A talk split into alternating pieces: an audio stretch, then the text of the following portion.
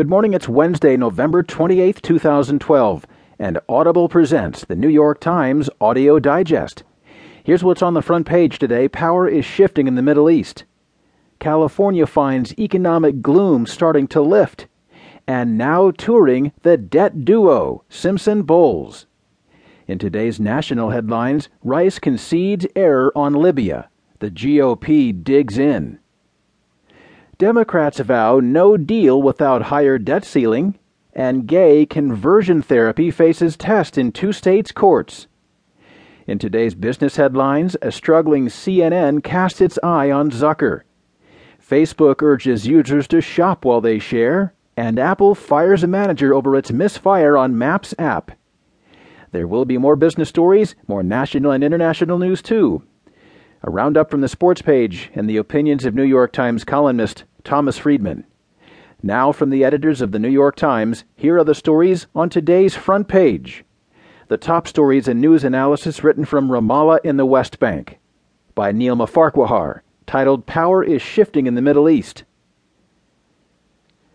For years, the United States and its Middle East allies were challenged by the rising might of the so called Shiite Crescent, a political and ideological alliance backed by Iran that linked regional actors deeply hostile to Israel and the West. But uprising, wars, and economics have altered the landscape, paving the way for a new axis to emerge, one led by a Sunni Muslim alliance of Egypt, Qatar, and Turkey. That triumvirate played a leading role in helping end the eight day conflict between Israel and Gaza, in large part by embracing Hamas and luring it further away from the Iran Syria Hezbollah fold.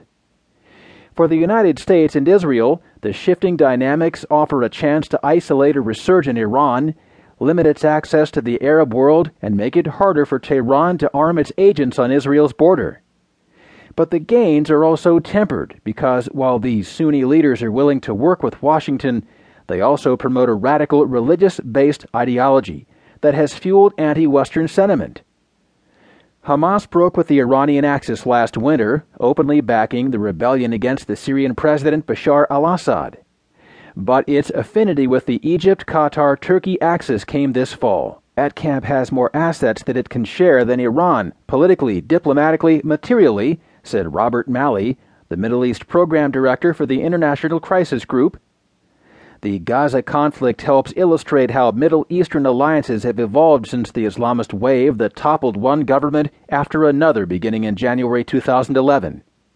Iran had no interest in a ceasefire, while Egypt, Qatar, and Turkey did. But it is the fight for Syria that is the defining struggle in the revived Sunni Shiite duel. The winner gains a prized strategic crossroads.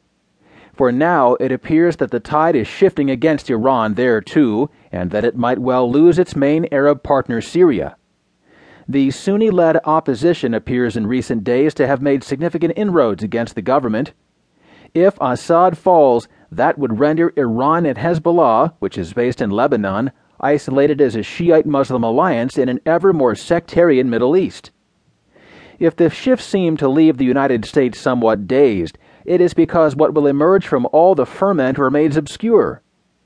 Clearly, the old leaders Washington relied on to enforce its will, like President Hosni Mubarak of Egypt, are gone or at least eclipsed.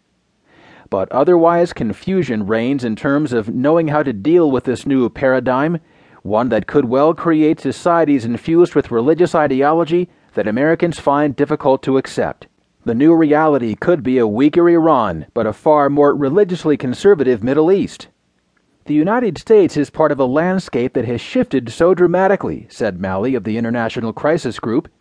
It is caught between the displacement of the old moderate radical divide by one that is defined by confessional and sectarian loyalty.